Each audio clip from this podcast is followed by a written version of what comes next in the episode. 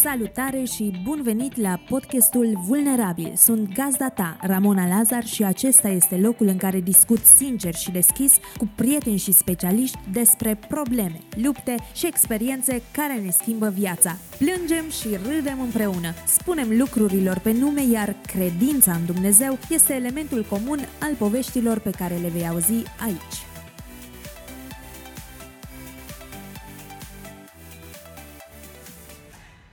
Salut și bine te-am găsit! Sunt Ramona Lazar, gazda ta, iar azi suntem la episodul 24.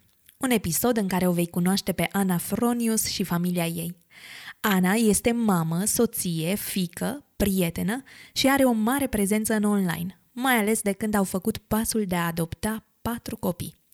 Ana este o prezență caldă și deschisă, iar interviul cu ea m-a făcut să o cunosc puțin altfel decât prin intermediul unui ecran. E foarte probabil că ai mai auzit povestea ei, dar îți spun că vei afla lucruri noi și diferite față de multe alte interviuri pe care le-am mai avut. Ana a deschis ușa casei ei și m-a lăsat să văd multe lucruri ascunse, atât frumoase, dar și dificile. Povestea aceasta este una despre intervenția diferită a lui Dumnezeu, despre infertilitate, despre adopție, despre învățarea de a fi părinte și despre bucuriile, dar și greutățile, primirii a patru copii aflați în etape diferite de dezvoltare. Dacă îți place acest episod, te rog să-l dai mai departe celor dragi. Împreună putem să ducem vulnerabil mai departe, astfel încât să te bucuri de un episod în fiecare săptămână pentru multă vreme de acum înainte. Acum, hai să asculți povestea Anei. Ana, bun venit la podcastul Vulnerabil. Mulțumesc! Bine te-am găsit! Mulțumesc pentru invitație! Mă bucur că astăzi am ocazia să aflu mai multe din povestea voastră, iar așa, ca o încurajare, aș vrea să-ți spun că povestea voastră a fost una dintre cele mai cerute ca să fie spusă și la podcastul meu. Am primit multe mesaje care îmi prezentau povestea voastră. Nu știu dacă o cunoști pe Ana, dacă știi povestea ei, chiar te rog să te interesezi. Eu știam deja povestea voastră, dar asta m-a încurajat să iau legătura cu tine și să-ți lansez invitația asta. Știm așa din online câteva lucruri despre tine, dar uh, mi-ar plăcea să începem uh, cu această întrebare. Cine e Ana? Poate ne-o descrii puțin pe Ana care nu se vede în social media. Acum că mi-ai spus că atâta lume zicea că ar vrea să audă, parcă am mai mari emoții, dar totodată mă și bucur că lumea e interesată să audă mai mult din viața noastră. Ana este o simplă fată, o femeie, de fapt, care este foarte timidă și introvertită. Multe lume cred că nu știu lucrul ăsta uh-huh. și se miră acum când aud, dar um, pe parcurs am învățat să intru și să pășesc în curaj, să am încredere în um, Dumnezeu și să îl las să folosească povestea vieții mele, așa că mă fac mai vulnerabilă, cum e și numele podcastului tău și în speranța că Dumnezeu va folosi, va inspira și va încuraja ceea ce a făcut în viața noastră. Sunt căsătorită de aproape 16 ani și wow. de 5 ani și jumătate sunt mamă a patru copii între vârstele de 7 și 12 ani. Wow, parcă am pierdut așa șirul anilor în ce privește vârsta copiilor și și a anilor de căsnicie și am rămas cumva în punctul la 10 ani de căsnicie, dar uh, lucrurile au progresat în timp și au progresat mult. Și primii voștri 10 ani de căsnicie i-ați petrecut așa, unul la unul. Ați fost doar uh, voi doi și cred că ați avut din plin timp ca să găsiți lucrurile care vă plac cel mai mult, dar și ca să rezolvați cumva domeniile în care poate apăreau tensiuni uneori. Cum s-a sudat relația voastră în cei 10 ani în care nu ați avut copii? Da, au fost 10 ani. Parcă nu mi s-a părea pe atunci că erau atât de mulți și acum când uh, îmi dau seama că e totuși un număr mare, mă simt cumva binecuvântată pentru faptul că am avut acei ani, deși câteodată totuși mi se părea că aș fi așteptat să se fi întâmplat altceva în viața noastră în acei 10 ani și nu se mai întâmpla, dar a fost un timp binecuvântat și cum Dumnezeu întotdeauna știe să folosească toate lucrurile așa încât să lucreze înspre bine, a folosit și acei 10 ani de cuplu în doi pentru a ne pregăti pentru ceea ce urmează să vină în viața noastră. Au fost multe situații în care a trebuit să învățăm lecții pe care nu am fi vrut neapărat să le învățăm, dar uh, la sfârșit am fost bucuroși că le-am învățat pentru că după acei 10 ani am dat seama că totuși acea perioadă a folosit-o Dumnezeu în spre bine. Cred că foarte important a fost la noi că am avut niște principii foarte bune de la începutul mm-hmm. căsniciei și așa am reușit să avem o relație foarte sănătoasă în doi, o relație sănătoasă de cuplu care apoi urma să fie testată mm-hmm. și da, s-au meritat întru totul acei 10 ani împreună singuri. Știu că ai pus de curând pe Instagram câteva din principiile astea legate de felul în care se studiază cuplul vostru pe principiile respective și mi-ar plăcea să le împărtășești puțin că sunt foarte bune de luat în orice cuplu, nu chiar în orice relație, dar în orice cuplu cu siguranță. Oh, mă bucur să aud că mi-ai citit și postarea aceea. Sunt câteva care de la început ne-am dat seama că vrem să le aplicăm în relația noastră de cuplu. Cred că cel mai important principiu a fost ca fiecare din noi să aibă o relație bună cu Dumnezeu. Și am observat pe parcursul anilor că atunci când relația fiecăruia din noi cu Dumnezeu era una sănătoasă, stabilă și bună, atunci automat acea relație bună se oglindea și asupra mm. relației noastre de cuplu. Un alt principiu era să nu îl vorbim de rău pe partenerul nostru, mai ales, dar ar fi bine deloc, dar mai ales în fața altora. Bine, mai spui tu o rugăciune în fața lui Dumnezeu și spui, Doamne, dar asta chiar nu mi-a plăcut sau îl mai uh, confrunți pe soț sau el pe mine, dar am avut principiul ca să nu pătăm imaginea celuilalt. Mm un principiu foarte important pe care îl aplicam chiar de la început era că atunci când apar probleme între noi să nu lăsăm să se adune, să le abordăm cât de repede putem. Că am uh, auzit și de la alții, dar nu știu cum de la început ne-am hotărât asta, să comunicăm deschis și să rezolvăm dacă se poate în aceeași zi și să nu lăsăm să apună soarele asupra supărării, asupra mâniei noastre.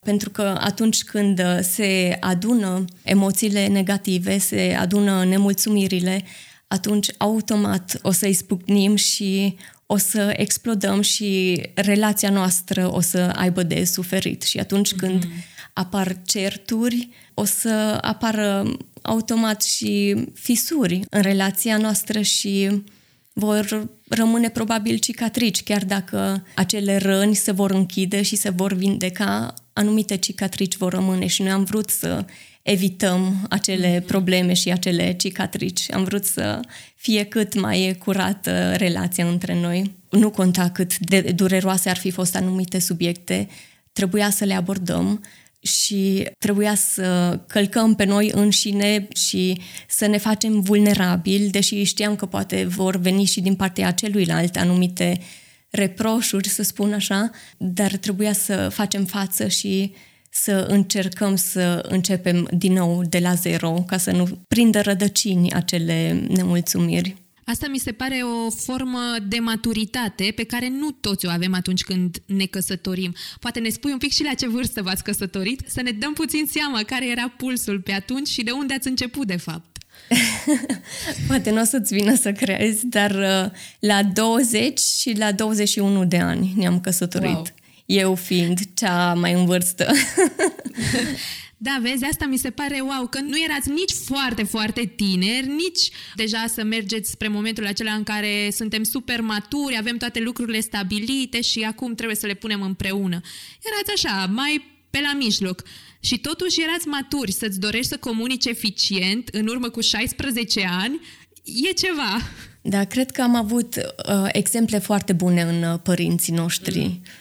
Eu nu am uh, văzut niciodată pe părinții mei să se certe în fața noastră, nici nu-i auzeam să se certe, dar știam că ei comunică deschis unul cu celălalt și îi auzeam de fapt mai des să-și spună unul celuilalt că le pare rău pentru ceva ce se întâmplase sau ce nu făcuseră sau ceva de genul.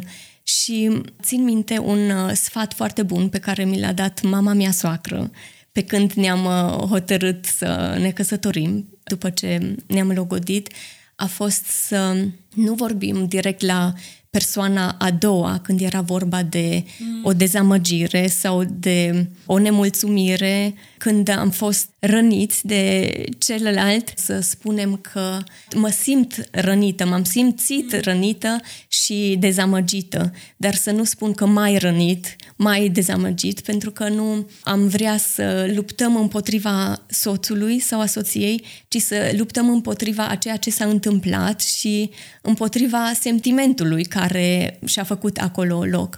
Partenerul are grijă să nu se simtă atacat, ci să conștientizeze greșeala care a fost făcută, să conștientizeze și să accepte sentimentul și sentimentele partenerului și atunci mult mai ușor se rezolvă problemele. Mm-hmm. Ce sfat prețios! Chiar uh, e o persoană foarte matură, soacra ta, și te-a echipat bine pentru începutul vieții de căsnicie.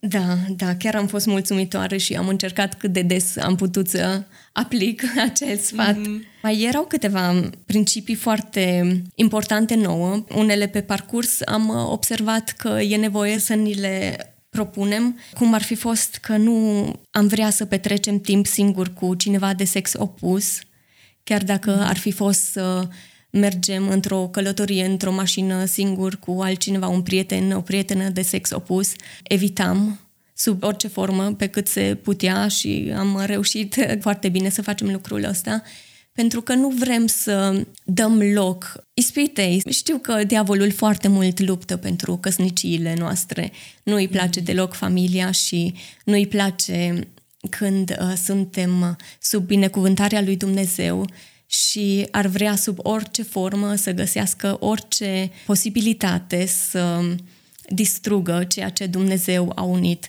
Și atunci noi am hotărât din toate puterile noastre să luptăm și să nu dăm loc acestor probleme. Mai era și că nu am vrea să avem cea mai bună și cel mai bun prieten să fie de sex opus, ci noi, în primul rând, să fim uh, prietenul cel mai bun al celuilalt și mm-hmm. apoi să avem eu să am o fată, o femeie care să-mi fie cea mai bună prietenă și Andy la fel să aibă un bărbat alături de el care să-i fie prietenul cel mai bun. Desigur, este exclus să flirtăm cu cineva și nu în ultimul rând să ne respectăm întotdeauna unul pe celălalt. Este un mm-hmm. principiu foarte sănătos și important, considerăm. Cred că fiecare principiu pe care tu l-ai enunțat putem să ni-l luăm și să încercăm să îl aplicăm în viața noastră de cuplu dacă până acum uh, am mers așa, bâșbâind sau am avut momente în care am mai dat cu stângul în dreptul, că se întâmplă, dar putem cu toții să ni le luăm. Da, și nu Acum... este niciodată prea târziu să începem să ne acumulăm anumite principii. Așa e, cum ai spus și tu, diavolul chiar luptă mult împotriva familiilor și mai ales împotriva familiilor care îl cunosc pe Dumnezeu și cunosc uh, designul lui Dumnezeu pentru familie, familia formată dintre un bărbat și o femeie. Și atunci și noi trebuie să fim echipați cu toate instrumentele necesare ca să putem lupta împotriva lui. Chiar și comunicarea eficientă e una dintre armele pe care putem să o folosim, deși poate nu pare așa de importantă la prima vedere. Acum aș vrea să ne întoarcem cumva la poveste, deși n-am ieșit din ea, suntem tot acolo. După multe investigații și mers la medici în acești 10 ani, ați ajuns la un diagnostic de infertilitate problema medicală nu era neapărat doar de partea ta, pentru că adeseori am observat că lumea consideră că doar femeile pot să se lupte cu un asemenea diagnostic și doar ele sunt cele infertile ca să o zic așa direct. Dar uh, pe parcurs ați descoperit că problema e și de o parte și de alta, și de a ta și de a soțului tău. Cum a fost pentru tine momentul în care ai aflat că poate nu duci de una singură acest diagnostic și apoi în ce mod v-a afectat vestea asta cruntă care a venit și v-a spus că s-ar putea să nu aveți niciodată copii pe cale naturală? Da, au um, fost ani și ani în care am așteptat și am sperat ca Dumnezeu să lucreze în viața noastră. La început ne-am gândit că doar se lasă puțin așteptat uh, copilul pe care îl vom primi din partea lui Dumnezeu, mm. dar uh, apoi am observat că totuși nu este neapărat ceva natural ce ni se întâmplă și că prea mult se lasă așteptată acea sarcină. Și prima dată, după cum spuneai tu, am gândit și noi că doar la mine este problema și am început eu să fac tot felul de investigații și să văd uh, ce se întâmplă și de ce nu rămâneam însărcinată. Și cu totul că aproape s-au rezolvat la mine problemele, nu rămâneam însărcinată, am hotărât apoi totuși să vedem dacă nu cumva este și la Andy o problemă, deși ne gândeam că totuși credem că este exclus, nu mm. s-a mai întâmplat în familia lui așa ceva, fiecare are copil, nu o s-a lăsat așteptat. La noi, în familie, era altfel. Mama mea avea și ea, la început, a așteptat și ea pentru 2 ani, dacă nu mă înșel, 2 ani și jumătate mm-hmm. până a avut primul copil. Dar apoi a fost binecuvântată cu șapte copii. Wow. Și am hotărât până la urmă să mergem și să mai facem investigații și am aflat că și la Andy era o problemă. Sinceră să fiu, m-am simțit ușurată cumva. Mm. Pot să fiu sinceră că sunt un om, deși Andy nu-mi făcea deloc reproșuri pe când gândeam că doar la mine era problema. Nu arăta ca și cum uh, că ar fi fost dezamăgit din cauza mea. Mm-hmm. Am simțit totuși că era mai ușor de dus povara, dacă nu doar eu eram cauza acestei infertilități. Atunci, altfel, am început să văd lucrurile, parcă am primit mai mult avânt sau am fost mai uh, liniștită cumva și am uh, acceptat așa cum ni s-a spus și apoi am început să ne gândim ce pași urmează să îi facem. Și când ați primit vestea asta, Adică după ce tu te-ai tratat în toate modurile în care ai putut și totul era bine, ai aflat vestea că de fapt lupta se dă și de partea lui Andy, cum ați primit-o? Adică dorința în inima ta pentru un copil încă era acolo, chiar dacă aveai acest diagnostic. Cum ai gestionat toate emoțiile acelea? Da, nu a fost ușor. Parcă totuși eram um, ușurată într-un anumit fel, că nu eram doar eu cauza, dar din cauza că părea acum un pic și mai gravă situația, nu ne-am panicat, dar am uh, simțit că va fi și mai greu acum să devenim părinți pe cât mm. credeam înainte că ar fi fost. La început ne-am gândit că totuși Dumnezeu are un plan cu acest lucru și va vrea să facă o minune în viața noastră mm. și așteptam acea minune dar ne-au spus și medicii că este totuși posibil să avem copii biologici. Și în timpul acela de așteptare și în timpul în care am fost consultat și am făcut tot felul de investigații, l-a folosit Dumnezeu să lucreze la inimile noastre și simțeam tot mai mult că dorința noastră de a avea copii nu mai era acea dorință de a avea copii biologici, ci a început să fie tot mai puternică dorința de a avea copii doar, pe orice mm. cale. Și am fost mai deschiși Andy, de fapt, de la începutul căsniciei a fost deschis pentru adopție, pentru a adopta un uh, copil după ce vom avea cei 3 până 5 copii biologici ai noștri, spunea el și eram tineri pe atunci, nu știam ce ne așteaptă. Dar uh, pentru mine gândul de adopție era unul străin și atunci eram mai uh, rece, să spun așa, față de gândul de adopție, eram mai distantă și mă gândeam că nu ar fi pentru mine o adopție. Nu mi era în natură, mă gândeam eu. Nu aș putea mm-hmm. să iubesc un copil care nu provine din mine, în sensul că nu aș fi în stare să-i ofer atâta dragoste, dragostea de mamă pe care el ar avea nevoie. Uh-huh. Ai amintit că medicii au spus că ați putea să aveți copii biologici și poate ar trebui puțin așa să clarificăm. V-au spus că puteți să aveți prin fertilizare in vitro, din ce știu eu, doar că voi, analizând uh, toate implicațiile, ați decis că nu este pentru voi această metodă și de acolo a crescut gândul ăsta al adopției care era deja în uh, inima lui Andy. Exact. Pe parcursul anilor în care așteptam să rămân însărcinată, am început și eu tot mai mult să mă confrunt cu gândul de a deveni mamă adoptivă, dar încercam totuși să avem prima dată copii biologici și apoi cândva să adoptăm.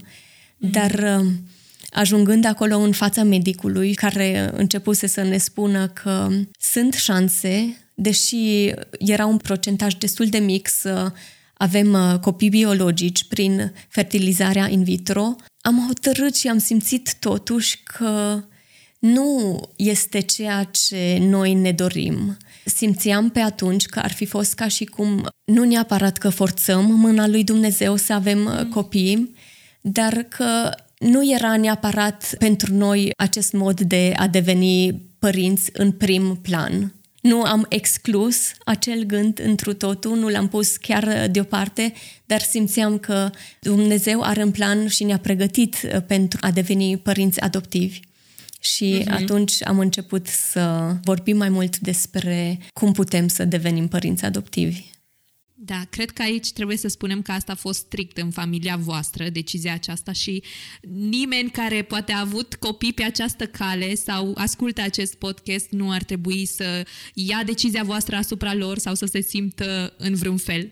Nu, în niciun caz. Asta am simțit doar noi că ar fi pregătit uh, această cale da, ce frumos! Dumnezeu lucrează în moduri diferite și trimite viața și copii în familii în așa de multe moduri dacă noi avem ochii, urechile și mâinile deschise să îi primim. L-ai amintit de mai multe ori pe Dumnezeu în discuția noastră până acum și aș vrea să mergem din nou așa în spate, către primii voștri ani de căsnicie, să-mi spui cum l-ai perceput tu la momentul acela pe Dumnezeu și cum s-a schimbat relația ta cu El în cei 10 ani de așteptare. Trebuie să recunosc că nu mi-a fost ușor. a fost o perioadă în care luptam mult în rugăciune și mă simțeam uitată într-un fel de Dumnezeu ca și Ana din Biblie. Hmm. Și într-un anumit fel simțeam și o frustrare față de Dumnezeu. Sunt om, deși îl cunosc pe Dumnezeu, Dumnezeu îmi îngăduie să îmi um, expun sentimentele față de El. El este un tată iubitor și știe cum să gestioneze și emoțiile mele de om frustrat și de uh, femeie care se simte uitată. Dar după vreo doi ani, cam așa, de rugăciune și de plâns și de vorbit și conciliere, am uh, început să simt că Dumnezeu lucrează la inima mea. Am început să simt că a pus cumva un motou asupra vieții mele acela fiind, uh, poate ai auzit despre versetul care mi-a marcat foarte tare viața, este din Roman 8 cu 28, că toate lucrurile lucrează împreună înspre binele celor ce iubesc pe Dumnezeu. Și am început să accept situația și să am încredințarea că Dumnezeu chiar și situația mea o va folosi pentru a lăsa să iasă ceva bun. Wow. Pe atunci nu știam că va lucra în așa fel încât să ne pregătească inima pentru adopție. Mă gândeam doar că va lăsa să ne modeleze într-un anumit fel în câțiva ani de zile de infertilitate și așteptare, dar Și apoi cumva o să vă dea un copil biologic? Exact, exact. Și asta mă gândeam că se va întâmpla și am uh, învățat pe atunci și să accept și să trăiesc fiecare zi așa cum ar fi nu neapărat ultima zi, dar să mă bucur de fiecare zi, pentru că fiecare zi este un dar de la Dumnezeu.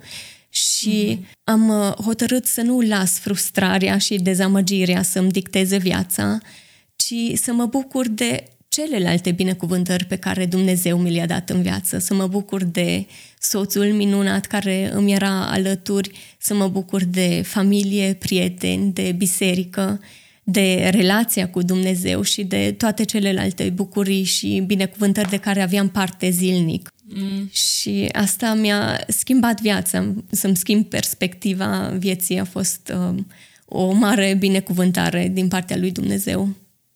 Așa e. Aminteai uh, ceva de consiliere și în podcast vorbim adeseori despre consiliere, fie ea consilierea biblică cu un pastor, fie mersuri la psiholog, psihoterapeut și așa, în special pe area asta creștină și eram curioasă dacă tu ai apelat la ajutorul unui pastor, cineva din apropierea voastră sau chiar ai mers către ajutor specializat din punctul ăsta de vedere sau ce înțelegi tu prin consiliere, cum a fost la tine?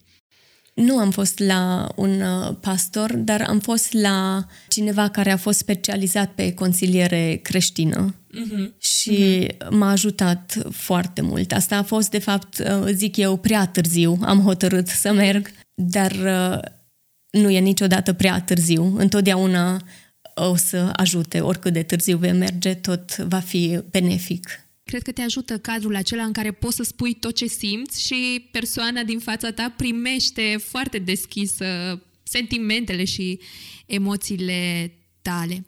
Ce am vrut să mai prindem așa în relația asta cu Dumnezeu, poate să-mi zici care a fost punctul de plecare, știi, înainte de a intra în așteptarea asta.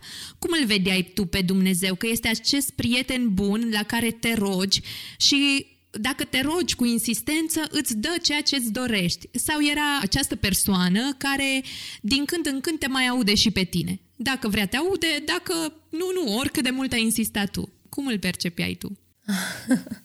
Este o întrebare grea, mi se pare. Deci îl vedeam ca pe un tată iubitor. Deci depinde, cred că foarte mult și de relația pe care o ai cu Dumnezeu de impactul pe care l-a avut și familia, părinții, cum și-au trăit credința și cum și-au oglindit credința că dată mai departe nu poate fi. Eu nu neapărat că așteptam ca Dumnezeu să îmi asculte fiecare rugăciune, oarecum uh, simțeam că anumite rugăciuni hotărăște cumva să nu le asculte, dar mm. totuși pentru binele meu, să spun așa.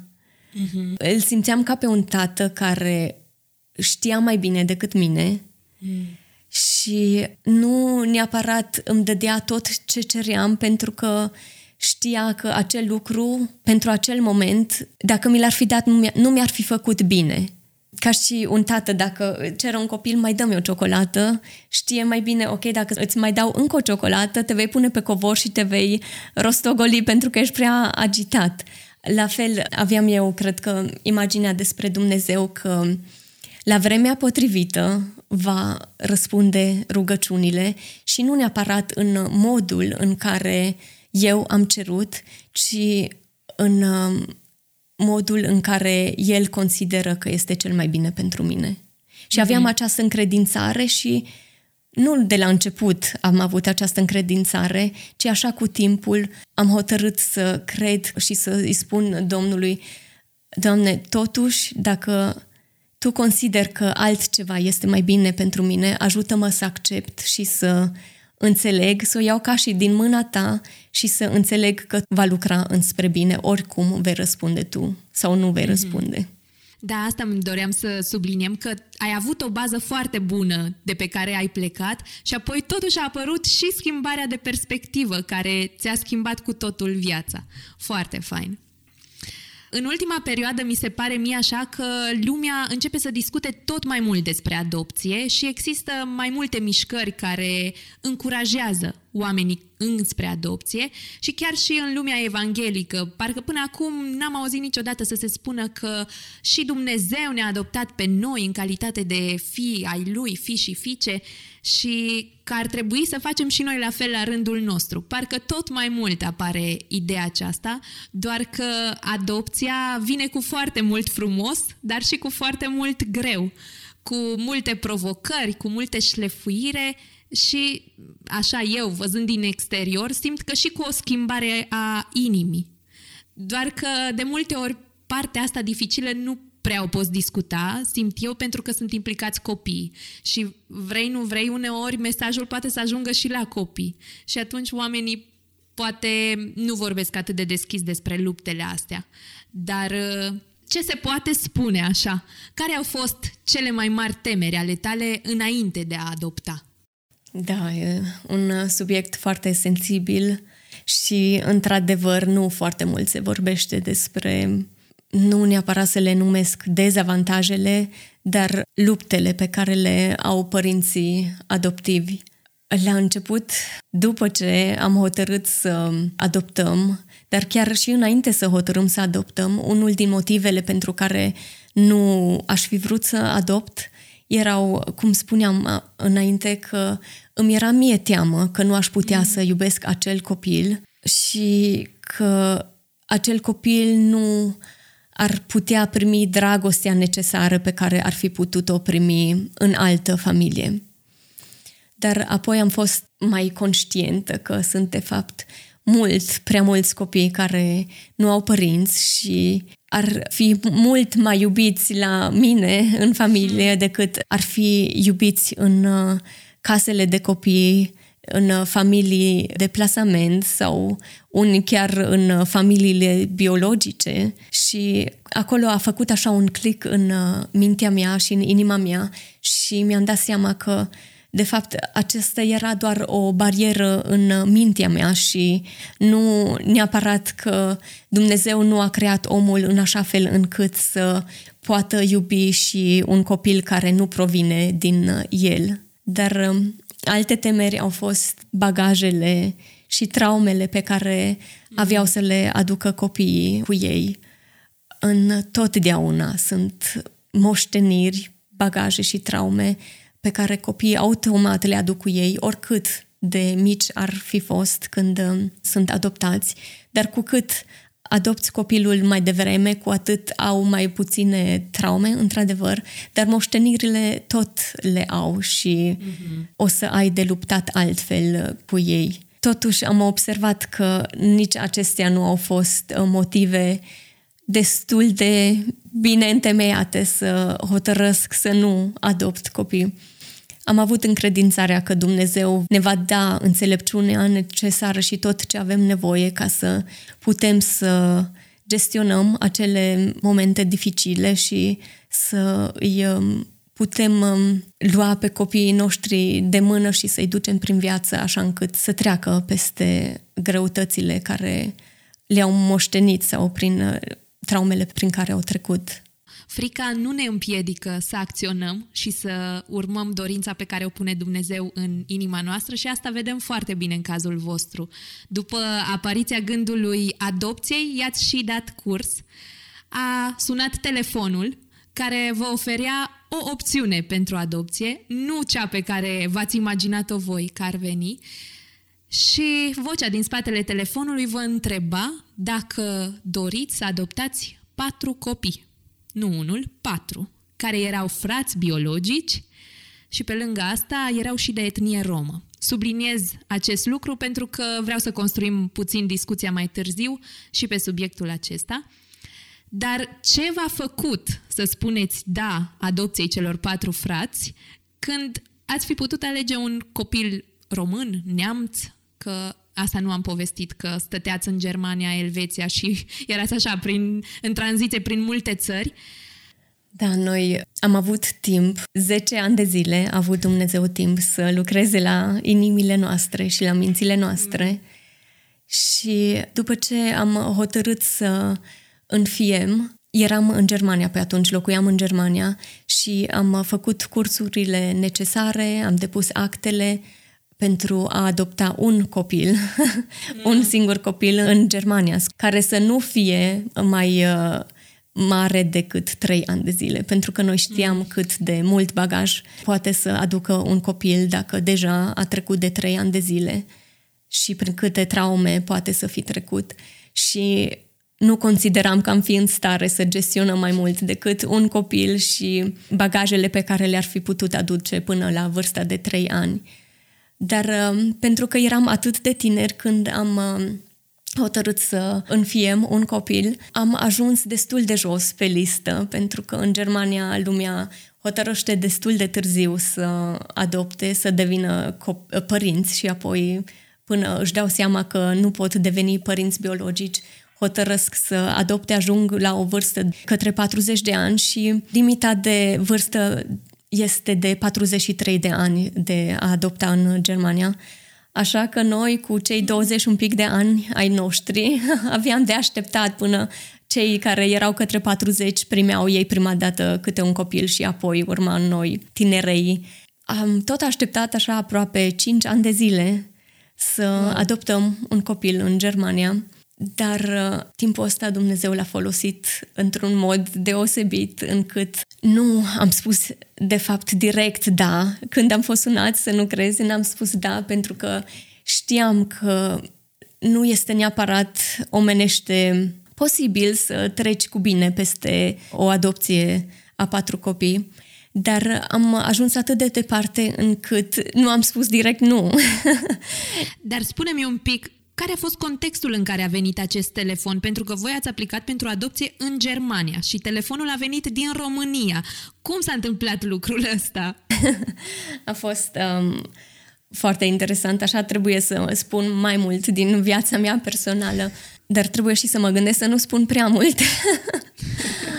Copiii erau la o instituție creștină pe care a înființat-o mama soțului meu și Acolo a ajuns mama biologică a copiilor cu ei. Trebuit să meargă într-un loc unde să fie în siguranță cu copiii ei și a ajuns la această instituție, dar pentru că ea nu era pregătită, era foarte tânără. Încă nu împlinise 20 de ani și avea deja patru copii. Wow. Înainte să împlinească 15 ani, a rămas însărcinată cu prima fetiță și este clar că nu putea face față tuturor uh, provocărilor și mai ales că nu avea un partener de partea ei care să um, o susțină. Și a dat seama că ea nu poate să crească acești copii, iar rămânând încă psihic și emoțional un adolescent, dacă nu se poate chiar spune aproape un copil, și au hotărât să lase copiii acolo și să plece, să își vadă de viață, dar totuși Asta le spunem și copiilor. S-a asigurat că sunt pe mâini bune. Mm. S-a asigurat că sunt în uh, siguranță și apoi am plecat. Și de acolo noi am fost sunați să fim întrebați dacă nu am vrea să adoptăm patru copii. Prima reacție ar fi fost să spunem nu, dar nu am spus nu. Am spus mm. că totuși vrem să ne luăm timp, să ne rugăm. și asta a fost pentru noi. Ne-am uh, luat timp, am început să ne rugăm și Dumnezeu a început să lucreze la inimile noastre. A început să ne arate că totuși cu El va fi posibil pentru că noi totuși aveam încă foarte multe temeri și nesiguranțe. A fost încă un moment foarte interesant cum a lucrat Dumnezeu și să ne ajute pe noi ca oameni să ajungem la punctul în care să avem în totalitate încrederea în El, că El va fi de partea noastră și oricât de greu ne va fi, ne va ajuta să trecem cu bine. Am hotărât să ne rugăm să vedem dacă este cumva în planul lui Dumnezeu sau dacă nu ar fi prea mult pentru noi să acceptăm această provocare și să adoptăm patru copii. Erau două săptămâni când am zis că o să stăm în post și rugăciune și să ascultăm în liniște glasul lui Dumnezeu, să vedem ce vrea să ne spună. În aceste două săptămâni, mama biologică s-a întors și l-a luat pe băiețel, spunând că simte că nu poate chiar fără niciun copil, că se simte prea singură și l-a luat pe cel micuț, care uh, pe atunci avea mai puțin de un an de zile. Și atunci, auzând de această veste, ne-am gândit, ok, patru, parcă erau prea mulți copii. cu trei fete, cred că totuși, cu ajutorul lui Dumnezeu și numai cu ajutorul lui, am putea cumva să facem față provocărilor și ne-am gândit, da, o să adoptăm cele trei fetițe și am început să ne uităm pe ce căi ar fi posibil să le adoptăm de acolo și când am primit telefonatul eram în Elveția de- deja și okay. acolo deja devenise mai complicată treaba cu adopția. Mm. Nici nu ne-am dat seama de fapt că noi, mutându-ne în Elveția, am ieșit din Uniunea Europeană și automat am ieșit și din uh, lista de adopție.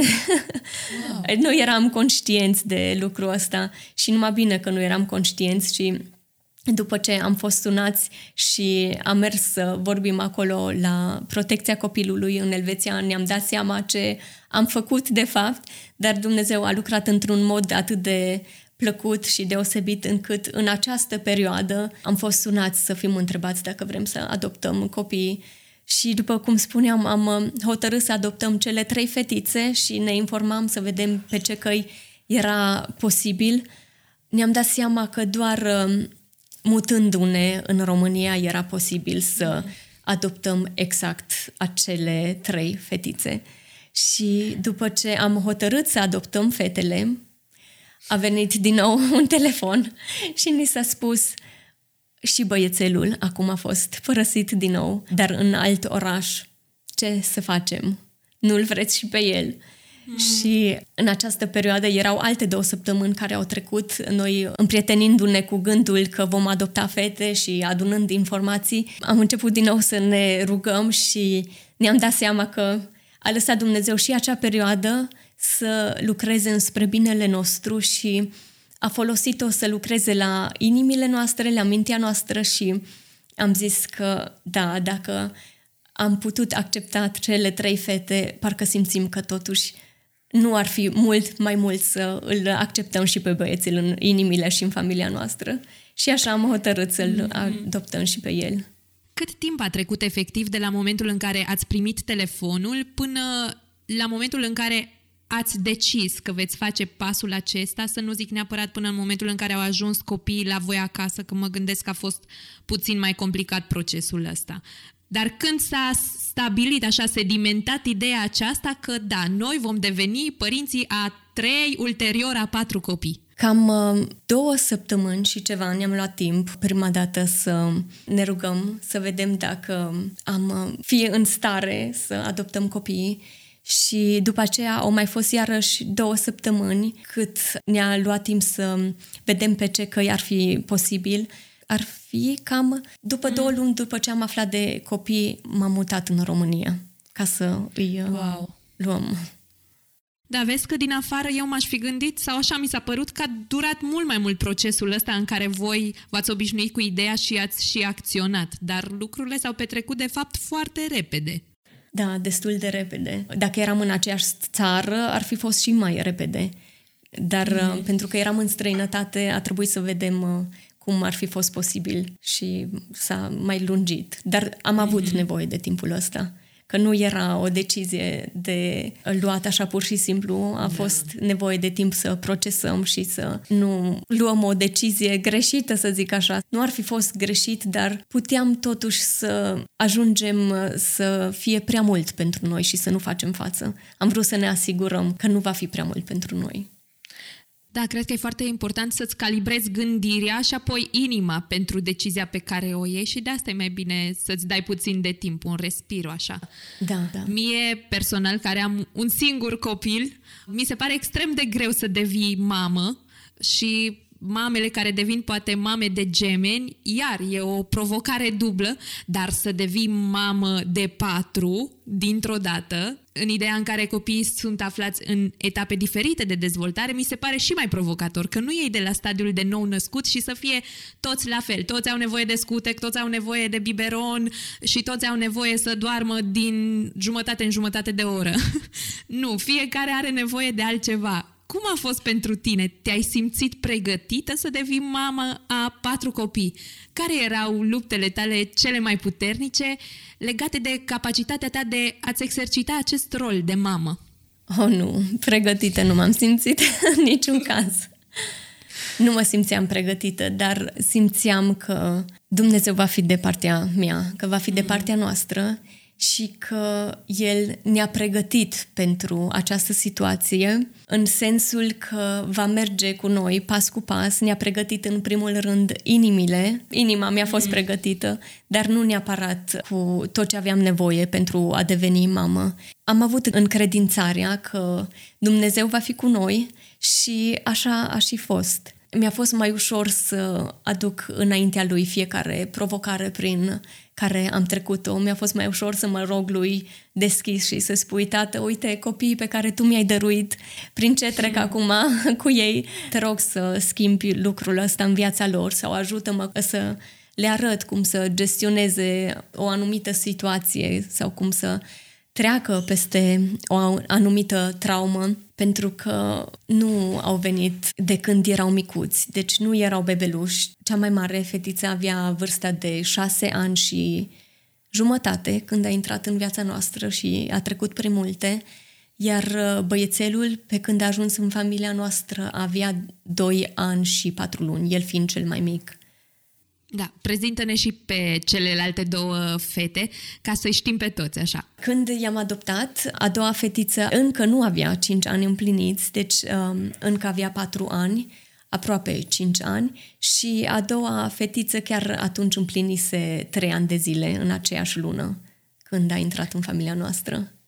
Da, era diferență destul de mică de vârstă, așa, Cam între un an ei. jumate între fiecare. Uh-huh. Având în vedere că Alessio, băiețelul, primele luni de zile nu a fost împreună cu noi până s-au uh, finalizat actele ca să poată și el să intre în uh, familia noastră, a durat puțin.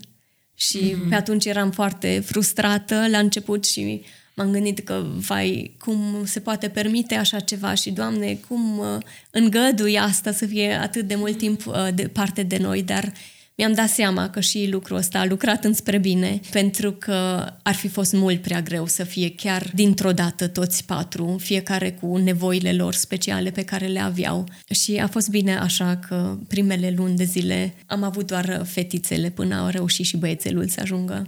Da, noi am vorbit până acum așa, la nivel teoretic, ce ai simțit tu înainte, la ce te-ai gândit și așa, dar uh, ajungem la partea practică, la momentul în care ați adus copiii acasă, prima dată pe cele trei fetițe și ulterior s-a alăturat și băiețelul, moment care a venit cumva nu doar cu schimbarea rolului vostru, ci și cu schimbări de țară, de mediu, de perspectivă de viitor. Ne-ai spus că te-ai mutat în România, în primă instanță tu, după care a venit uh, și Andy.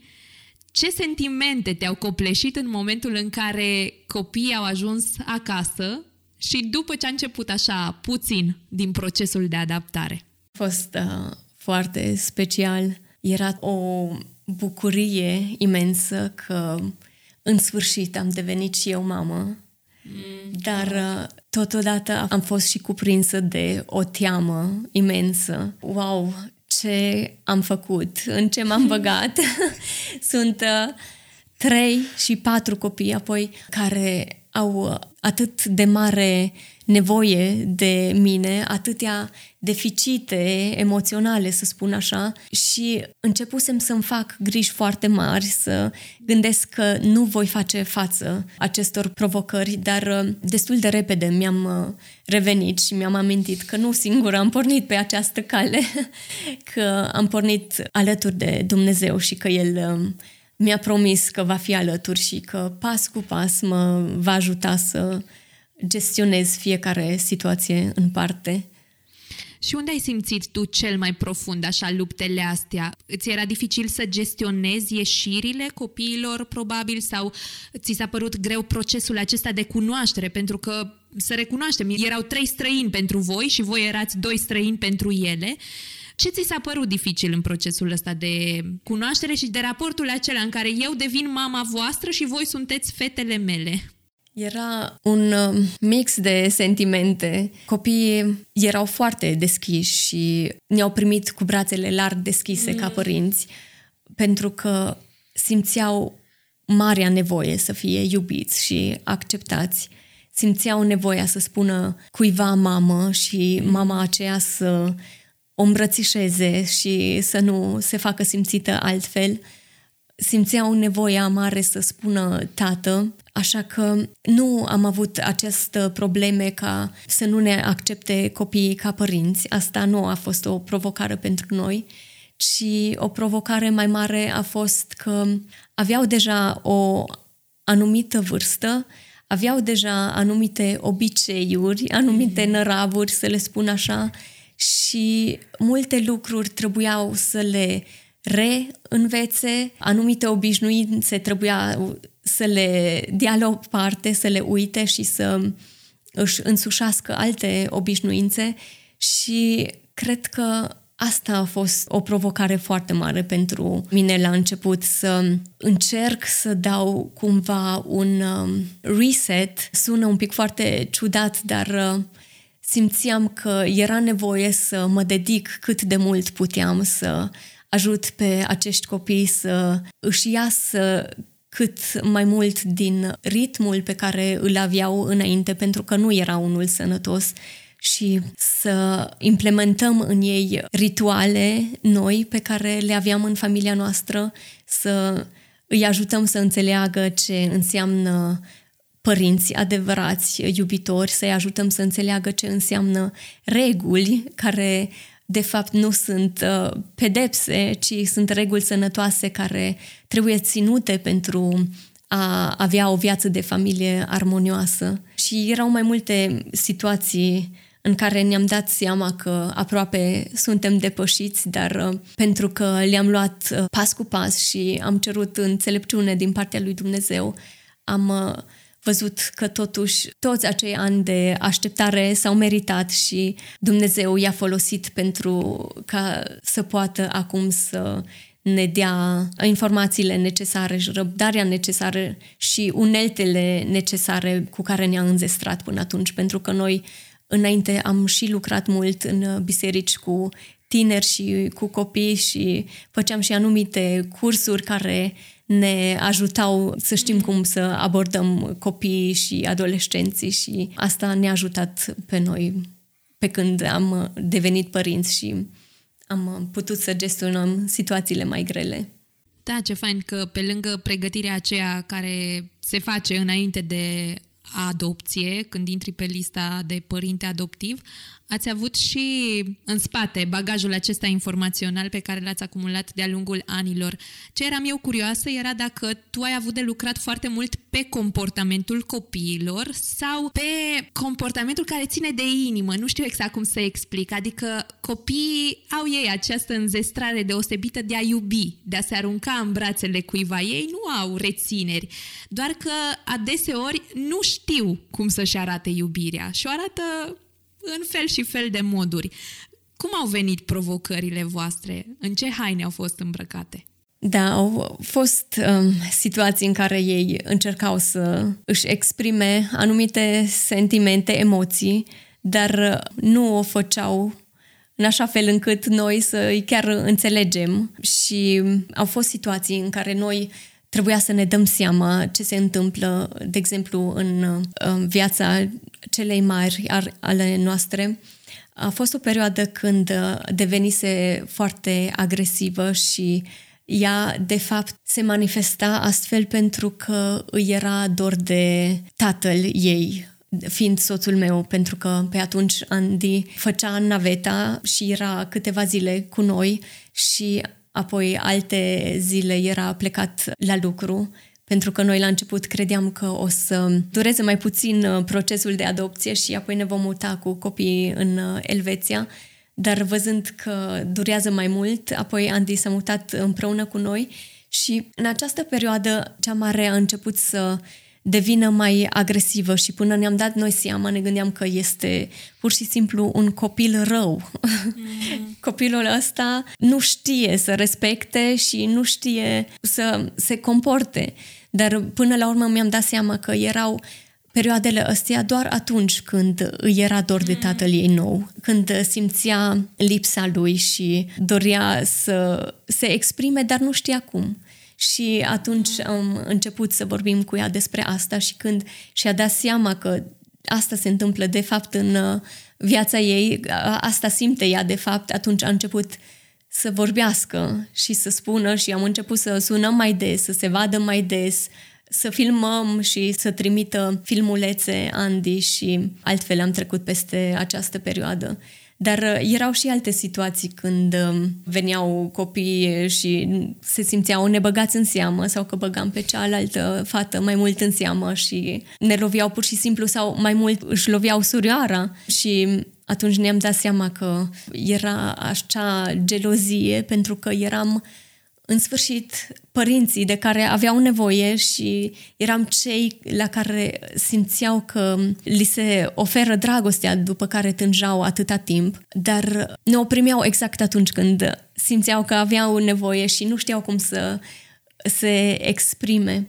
Și ne-a luat o perioadă să ne dăm seama ce se întâmplă de fiecare dată dar am um, început să vorbim despre aceste lucruri și am început și să le arătăm că altfel se poate reacționa, se poate vorbi, poate veni să se pună în brațele mele sau dacă deja a avut un timp cu noi, atunci să acorde timp și frățiorului și surioarei cu acel părinte. Și astfel am început să avem și anumite momente pe care să le petrecem singuri cu fiecare copil. Și asta ne-a ajutat foarte mult să le umplem acel rezervor al dragostei de care aveau nevoie. Ce fain! A trebuit să luați principiile de la începutul căsniciei voastre și să le aplicați în relația cu copiii, să învățați și pe ei aceste principii, în special ăsta de comunicare eficientă și de a nu lăsa să se adune frustrările în tine și să explodeze de la o viață liniștită, fără prea multe provocări interne, să zic, ați trecut la stadiul acesta de părinți a patru copii și provocările au fost foarte mari. Deja ne-ai spus câteva dintre ele și cu siguranță sunt mult mai multe. Unele pe care poate încă le ții minte, altele pe care le-ai uitat pentru că le-ați depășit și acum lucrurile arată diferit. Dar uh, mie mi se pare incredibil că ați adoptat patru frați biologici. Este extraordinar că acești patru frați au ajuns în aceeași familie și ei sunt împreună. Tu acum, din perspectiva ta de mamă, care ai văzut parcursul lor de-a lungul acestor ani, cum e să adopți patru frați biologici și care ți se par avantajele, atât pentru ei, în calitate de frați, dar și pentru voi, în calitate de părinți? De multe ori se vorbește doar despre avantajele pe care le aduce adopția fraților biologici, dar de fapt sunt și foarte multe dezavantaje despre care nu se vorbește. Dar noi, în primul rând, am hotărât să îi adoptăm pentru avantajele pe care le aduce adopția fraților biologici și, în primul rând, ne-am dat seama că ei deja au trecut prin destule traume au trecut prin destule pierderi și greutăți în viața lor, deși erau micuți și am uh, considerat că nu vrem să-i mai lăsăm să mai treacă printr-o altă despărțire foarte dureroasă. Am uh, vrut să le lăsăm această binecuvântare de a rămâne cu frații biologici pe care îi iubeau și cu care se știau de o viață, să zicem așa, deși eram și conștienți de dezavantajele pe care le va aduce o adopție de frați biologici. Poate ne zici care sunt. Eu, eu acum, fiind din afară, nu prea le pot vedea. Da, sigur, pot să spun câteva. Unul din dezavantajele pe care le aduce adopția fraților biologici este că vor aduce același bagaj și atunci se va simți totul mult mai intens decât dacă ar fi fost un copil care aduce un bagaj dintr-o familie, să spune că am mai fi adoptat un copil, dar din altă familie, ar fi adus și el un alt bagaj, dar nu același bagaj care poate să fi fost prea intens. Adică vine greutatea și se pune așa ori patru la aceeași greutate și o simți foarte puternic. Da, trec toți frații cam prin aceleași traume și atunci, trăindu-le la fel, împreună, mai greu se uită acele momente urâte. Mm. Mai greu trec peste acele traume și... E mai dificil să rupi lanțul ăsta generațional involuntar și inconștient își aduc mereu și mereu aminte de viața grea prin mm. care au trecut împreună, dar um, noi nu am vrut să lăsăm ca acea greutate să fie decisivă pentru noi și am hotărât mm. totuși să trecem, nu neapărat cu vederea, dar să ne asumăm acea responsabilitate și greutate și să hotărâm totuși să le lăsăm acea bucurie de a rămâne împreună. Și la fel sunt și moștenirile pe care le aduc copiii, unele mai plăcute, altele mai puțin plăcute, pe care le aduc din familiile din care provin. Mm-hmm. Vezi, niciodată nu m-aș fi gândit, nici n-am stat să analizez lucrul ăsta, dar într-adevăr, dacă un copil are o exteriorizare a unei emoții, celălalt se identifică imediat cu emoția respectivă pentru că și el a experimentat-o și o internalizează și trece din nou prin același lucru. Dar dacă vin din familii diferite, au experimentat lucruri diferite și atunci nu mă doare pe mine durerea ta la fel de puternic. Da, chiar nu mă gândisem până acum, cum ai zis tu, m-am gândit la avantaje, că am zis că, wow, sunt toți împreună și ce frumos, minunat, doar atât. Da, cam așa gândește toată lumea și e foarte normal să te gândești că este doar benefic să rămână copiii împreună. De fapt, în străinătate, foarte mult se merge pe principiu de a nu adopta frați biologici. Da, wow. deci foarte intenționat fac lucrul ăsta și foarte rar se întâmplă în străinătate să adopți uh, frați biologici. Mm. Lucrul ăsta cred că ne dă de gândit și tocmai de asta cred că lumea privește actul vostru de curaj și inima asta pusă la vedere și mai wow, și mai impresionant. Pentru că acum, cunoscând și dezavantajele, într-adevăr, e o formă mare de curaj să adopți patru frați biologici. Da, cred că niciodată nu am vorbit despre asta public, dar... Dar este un început pentru toate. Așa e. Da, după acea, hai să zicem, respirație lungă și tihnită din cei 10 ani petrecuți singuri, mă gândesc eu că și relația voastră a fost uh, supusă unor schimbări majore în momentul în care au apărut patru copii. Poate de unele schimbări v-ați dat seama și ați reușit așa să le gestionați, dar poate altele v-au luat pe nepregătite. Care au fost cele mai mari schimbări din viața voastră de cuplu și este așa vreun lucru de care îți e dor din perioada de dinainte? Parcă prea repede a trecut timpul, dar ne-am dat apoi seama cât de frumos a știut Dumnezeu să lucreze și să folosească acei 10 ani să ne modeleze pentru perioada care avea să urmeze. Am avut mare nevoie de acei 10 ani pentru a fi pregătit și pentru a clădi o relație foarte sănătoasă, să zic așa, pentru ca apoi să poată fi testată din toate punctele de vedere. Chiar că a fost foarte mult testată relația noastră, în primul rând pentru că au fost dintr-o dată patru copii și nu mai aveam chiar timp de relația noastră de cuplu până ne-am dat seama de fapt că trebuie să nu pierdem din vedere acest lucru dacă nu vrem să aibă de suferit relația noastră și să nu fie în zadar ceea ce am clădit până atunci atât de frumos. Și am uh, hotărât, după câteva luni de zile, să facem un plan și să regândim toate lucrurile practic să facem anumite schimbări, să punem copiii mai devreme la culcare, mm. așa încât seara să avem uh, mai mult timp împreună, timp de calitate în doi, Un principiu pe care l-am uh, avut de la început a fost având în vedere că și Andy era destul de mult timp plecat, cam 2 ani de zile, era vreo 4-5 zile cu noi și apoi vreo 5-7 zile plecat, am avut grijă ca dormitorul nostru să fie doar pentru noi doi și noaptea și să nu vină copiii la noi în cameră, dar întotdeauna când aveau nevoie de noi să se simte liber, să ne strige, să ne cheme și noi să mergem la ei, să ne punem lângă ei, să stăm lângă ei dacă era nevoie. Asta ne-a ajutat foarte mult și cred că a fost o alegere înțeleaptă pentru noi, având în vedere că aveam patru copii care aveau mare nevoie de noi și în fiecare moment nevoie de noi și dacă nu am fi pus această limită, atunci cred că ar fi fost prea greu să păstrăm relația noastră frumoasă.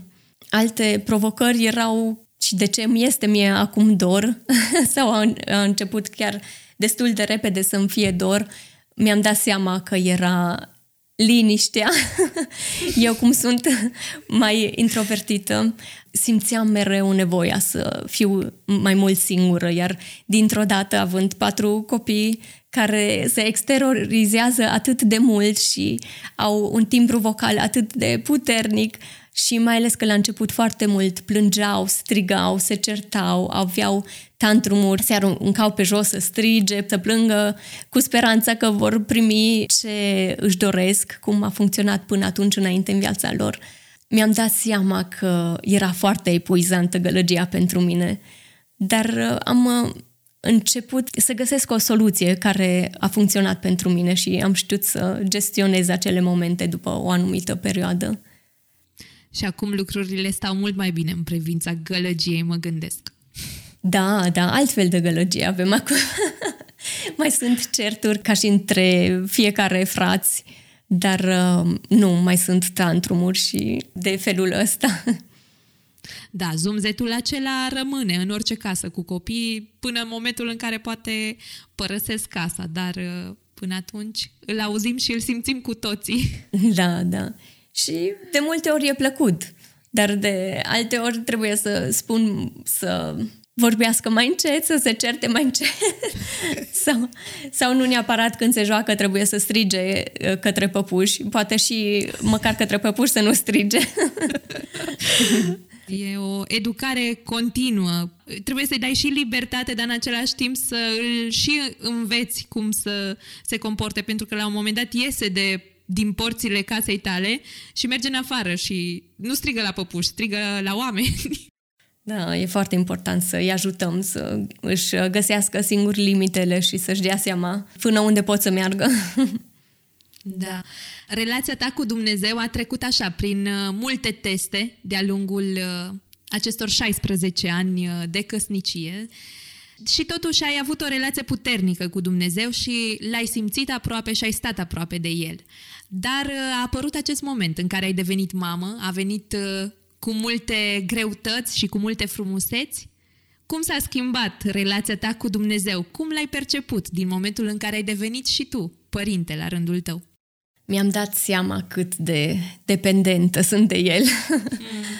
Mi-am dat seama că Într-adevăr, cum uh, ziceam înainte, Doamne, fără de Tine nu cred că o să fiu în stare să fiu mamă a acestor copii și am uh, învățat că trebuie în fiecare zi să îmi rededic viața lui, să îmi pun din nou și din nou încrederea în el și să îl cred pe cuvânt că va fi alături de mine.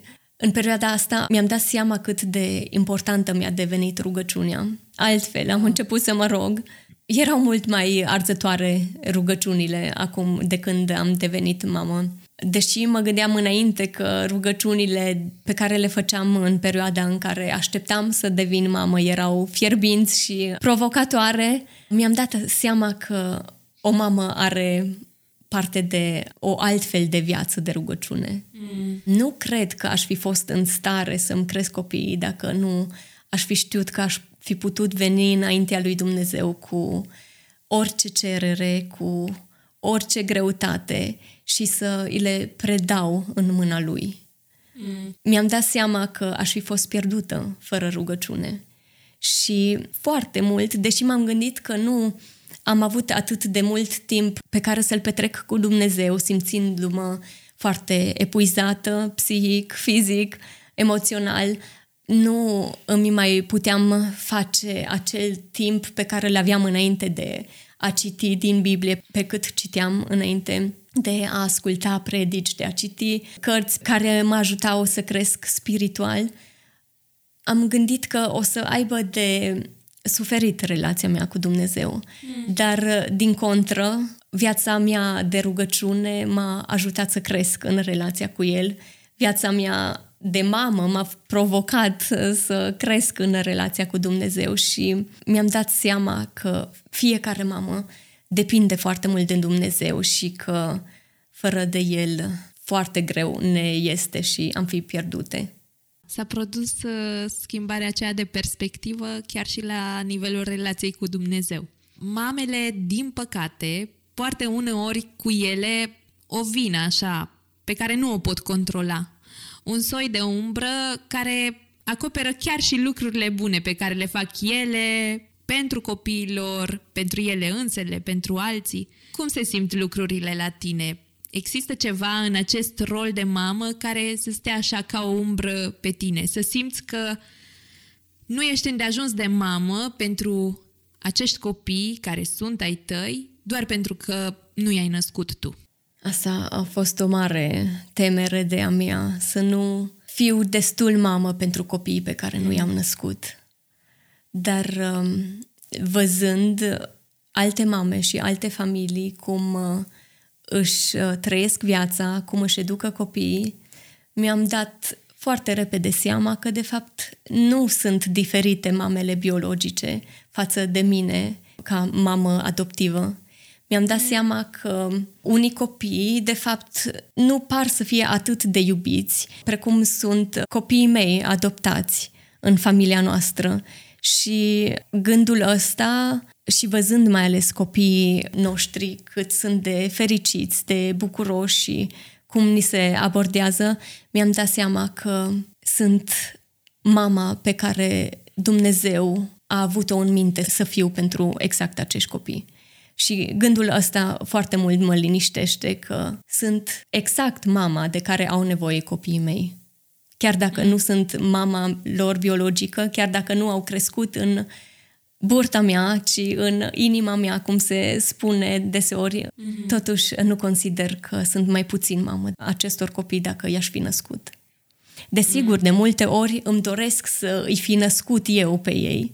Chiar m-am confruntat de multe ori cu sentimentul ăsta de părere de rău că nu au ieșit din mine, dar nu neapărat că nu am copii biologici, dar oarecum ce mi-ar fi plăcut să fi crescut în burta mea. Te gândești la ideea aceea în care acum, dacă am stat pe canapea și tu m-ai întreba cum a fost când ai fost în pântecul meu și tu să poți să-i povestești sau unde apare clicul acela care te face așa un pic să te întristezi? Da, exact. Sentimentul ăla de a avea acea conexiune pe care o simți de la începutul sarcinii și de a te pregăti și bucura 9 luni de zile de acel copil, de a-l pregăti pentru viața pe care o să aibă dincolo de acest pântec, să-i citesc povești, să-i cânt hmm. cântece. Foarte des și gândul ăsta de a le fi dăruit acel confort și siguranță pe care aș fi hmm. putut-o eu să le-o dăruiesc și de care nu au avut parte pentru că au crescut în pântecul altei mame și au trebuit să treacă prin anumite traume. Mm. Cred că mai mult despre asta e vorba, da. Ah, dorința de a-i apăra încă de la început, de a-i scuti de greutățile prin care au trecut până acum. Îmi dau seama că de multe ori, de câteva ori, copiii au întrebat cum ar fi fost dacă s-ar fi născut din mine sau ales eu de mai multe ori pune astfel de întrebări. Chiar uh, era odată o situație când el uh, se uita la un video pe când uh, erau doar fetițele la noi în familie și Andy filma cum jucam eu și fugeam după fete. Și la un moment dat am obosit și am zis gata, am obosit, nu mai pot fugi după voi. Și atunci Alessio, uitându-se, a început să-mi spună, mami, eu știu de ce tu acolo ai obosit. Așa de repede și am zis, da cum, de ce crezi tu că am obosit? Păi pentru că eu pe atunci creșteam în inima ta și ți-a fost grea inima. Vai, atât de scump a fost, wow. atât de prețios a fost acel moment. M-am gândit, wow, dragul de tine. Chiar mi-aș fi dorit să fi crescut așa în mine, dar altfel era situația și am început apoi încă o dată să-i explic ce înseamnă adopția, a crescut așa ca sentiment și bucurie în inima mea și că la el chiar a fost aproape cât o perioadă de sarcină, cât ne-am rugat pentru el să ajungă în familia noastră. Mm. Ai avut uh, parcursul ăsta cu el într-un alt mod, chiar dacă nu a fost uh, în pântecul tău, a fost în inima ta și a crescut acolo, aproape 9 luni de zile. Tot am amintit de perioada aceasta și sentimentul care te mai încearcă uneori. Știu că copiii spun multe și au mai spus, dar uh, spune mai există în inima ta dorința și așteptarea unui copil biologic? Care-i pulsul în casa voastră legat de acest subiect? Sunt uh, destul de des întrebată întrebarea asta. În moment, suntem chiar împliniți așa cum suntem Cred că este ca și la o familie după ce a avut un anumit număr de copii, se gândește, ok, parcă suntem o familie întreagă acum și nu neapărat ne dorim să ne înmulțim. Dar așa câteodată vine câte un gând cum ar fi dacă totuși se va întâmpla să rămân însărcinată și să avem un copil biologic. Deci nu este neapărat o dorință acolo arzătoare, mai mult este ca o curiozitate, cum s-ar simți, prin uh, ce emoții am trece, cum uh, am gestiona acele momente și mai ales vin acele întrebări și emoții când uh, copiii, ceea ce se întâmplă din când în când, vin și ne spun dar mami și tati, noi vrem să mai avem un frățior sau o surioară. Da? Să mai adoptăm? Nu să adoptăm, vrem să vină de la voi. Oh. și atunci ne gândim, vai, doamne, cum să le explicăm și le zicem să știți că la Dumnezeu totul e posibil. Dacă vă doriți foarte mult, vă puteți ruga pentru asta și Dumnezeu poate să facă o minune. Chiar dacă șansele omenești sunt destul de mici de a avea copii biologici, totuși Dumnezeu din cei 3-4% poate să facă 100%. Mm, și așa e dar nu este exclus. Nu am exclus niciodată să, mm. că ne-am oprit și suntem o familie întreagă. Doar pentru perioada asta simțim că deocamdată suntem bine așa cum suntem. Mm-hmm. Gândul e undeva în spatele minții, dacă când vin copiii cu întrebări, îl aduc uh, așa, din nou la suprafață.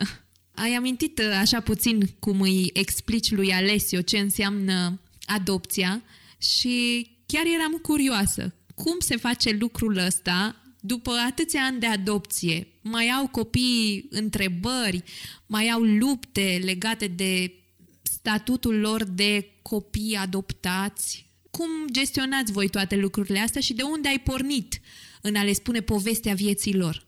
Da, având în vedere că erau destul de mărișori copiii noștri când uh, i-am uh, luat în familia noastră, ei deja înțelegeau ce se întâmplă și își amintesc multe lucruri din viața dinainte. De fapt, cel mai mult uh, primele două fete își amintesc pentru că cea mare avea șase ani și jumătate, ea știa ce se întâmplă, de fapt, într-un anumit uh, mod preluase și încerca, se simțea responsabilă să preia rolul de mamă pentru frățiorii ei. Mm. Chiar uh, era destul de greu la început când au intrat în familia noastră că foarte greu reușeam eu să îmi exercit rolul de mamă pentru că ea, după ce spuneam eu celorlalți ce să facă, se simțea responsabilă să mai spună și ea încă o dată că parcă doar atunci se face. Mm. Când spune ea, era atât de scumpă și trebuia să o învățăm și să-i spunem Carla, dragă, noi suntem acum aici părinți, noi suntem aici să-i educăm, tu acum poți să fii copil, mm. poți să îți trăiești viața de copil și fără griji, pentru că o să ne descurcăm singuri.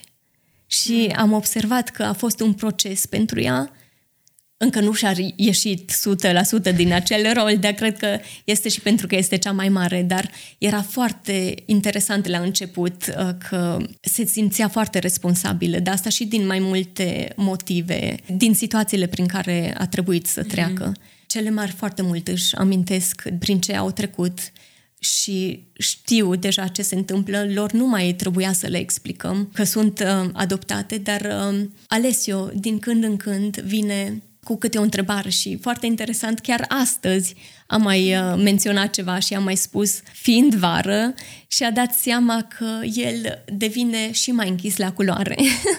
Și tot vine și se pune așa lângă noi și compară și noi spunem, uai, cât de frumos ești, uh, îi mai spunem așa din uh, glumă, ciocolata mea dulce. Și uh, îi place tare mult că îi place ciocolata și se simte uh, onorat că și nouă ne place și ca să nu se audă un pic de rasism acolo deloc, nu este vorba. Mm-hmm. Și astăzi a venit la mine și mi-a spus, dar mami, de ce Dumnezeu a făcut ca în familie părinții să aibă o culoare și copiii să aibă altă culoare. Mm. Wow. Și mi-am dat seama că el deja nu mai conștientizează că este adoptat. Mm. Deși el vede clar, suntem foarte diferiți la culoare și fizionomie, nu își mai dă seama că nu provine din noi și a trebuit iarăși să-i explic din nou ce se întâmplă și cum a îngăduit Dumnezeu să devenim o familie și care este diferența între părinți biologici și părinți adoptivi. Sunt mereu momente speciale și de care mă mir câteodată că trebuie să le retrăim, dar asta îmi arată și că deja copiii se simt foarte bine la noi și că uită că nu provin din noi, că nu suntem părinți biologici și îmi dă și o liniște. Mm. Da, asta e casa lor și asta e ceea ce știu. Trecutul uh, nu mai are așa de multă putere ca prezentul.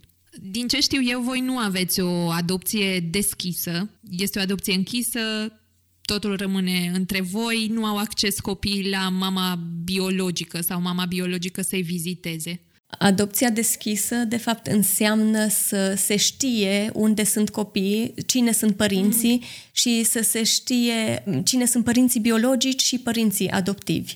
Și în sensul mm. ăsta avem o adopție deschisă. Deci noi îi cunoaștem, cel puțin pe mama biologică, am și întâlnit-o, știm cine este și ea ne cunoaște pe noi. Dar după ce se finalizează adopția, fiecare familie în parte hotărăște dacă va continua să rămână în contact sau nu. Și la voi cum e? Nu a fost cazul să hotărâm pentru că era cumva hotărât dinainte, pentru că nu a existat acel contact. Odată, da, e... de fapt, s-au văzut de când uh, au fost mm-hmm. părăsiți. Cu mama biologică, după doi ani și jumătate, am fost la o întâlnire cu ea și mai suna din când în când și lua legătura cu mine, dar așa direct cu copiii nu. Și pot să spun că sunt recunoscătoare lui Dumnezeu că nu a fost cazul, că mă gândesc că ar fi fost de fiecare dată dați peste cap mm. copiii și emoțiile lor. Și a fost frumos cum a lucrat Dumnezeu și a dat înțelepciune și mamei biologice, să zicem așa, și mm. a lăsat să intre cum trebuie în familia în care i-a lăsat. E foarte bine că ne-ai explicat ce înseamnă adopția deschisă, dar întrebarea mea e dacă te gândești că în viitor, când vor fi mai mari, nu știu, vor ajunge la 18-20 de ani, când vor deveni adulți, vor dori să o caute, să o cunoască. Gândul acesta te face să te simți inconfortabil, poate amenințată pe de o parte, să zic așa, sau ești liniștită și împăcată cu ce s-ar putea să se întâmple dacă ei vor ajunge să o cunoască mai îndeaproape? O întrebare foarte bună și de multe ori m-am confruntat cu gândul ăsta și mai ales la început, foarte mult am vorbit cu Andy despre asta și mă măcina foarte tare gândul ăsta că ce se va întâmpla dacă la un moment dat copilul, unul din copii sau toți vor hotărâ să ia contact cu mama biologică sau chiar din mai mult să hotărască că nu mai vrea să trăiască cu noi, să nu mai fim noi părinții celui copil, ci să meargă acolo de unde le sunt rădăcinile. Și după o perioadă multă și îndelungată așa de rugăciune, am cerut înțelepciune din partea lui Dumnezeu să ne arate cum să gestionăm acele emoții și ce să facem în privința lor. Ne-am dat seama că, de fapt, acești copii ne-au fost încredințați nouă pentru o perioadă de timp. Exact așa cum le sunt încredințați și copiii biologici, părinților biologici. Okay. Și până la o anumită perioadă putem decide asupra lor și ceea ce se întâmplă în viața lor, dar după aceea, când devin mai maturi, au ei dreptul să decidă ce vor să facă cu viața lor. Deși foarte greu ne este și mai ales ne-am fost înainte, dar acum tot mai mult uh, suntem împăcați cu gândul ăsta că există posibilitatea să se întâmple, să ceară, să meargă să își întâlnească mama biologică, să-și vadă familia biologică. Dar noi până atunci încercăm să dăm totul pentru ei.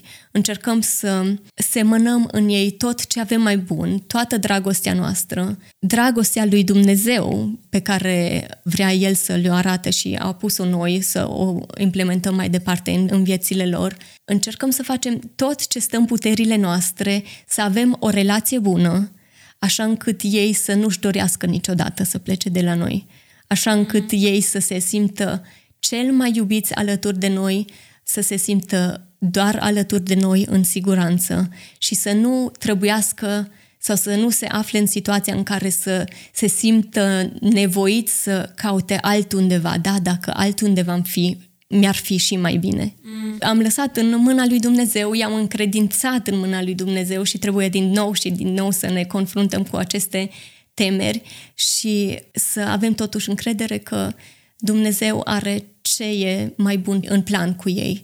Și chiar dacă ar fi mm. odată să ia legătura din nou cu părinții biologici, va lăsa și acea perioadă să lucreze înspre bine. Este foarte greu să spun lucrul ăsta, chiar și transpir acum vorbim despre asta, dar avem încredințarea că prin orice vor trece copiii și prin orice vom trece noi cu copiii, Dumnezeu va folosi acele momente și acele greutăți ca să facă ceva și mai bun. Chiar dacă cel rău avea, de fapt, în vedere să ne facă rău prin anumite situații, Dumnezeu poate să întoarcă acea situație și să scoată totuși ceva frumos și ceva bun mm-hmm. și o, mhm. care să poată fi o binecuvântare pentru alții și pentru noi. Uite, acum că tot ai spus că noi vrem să dăm totul, vrem să facem cei mai bine, îmi vine în minte o întrebare pentru care nu te-am pregătit.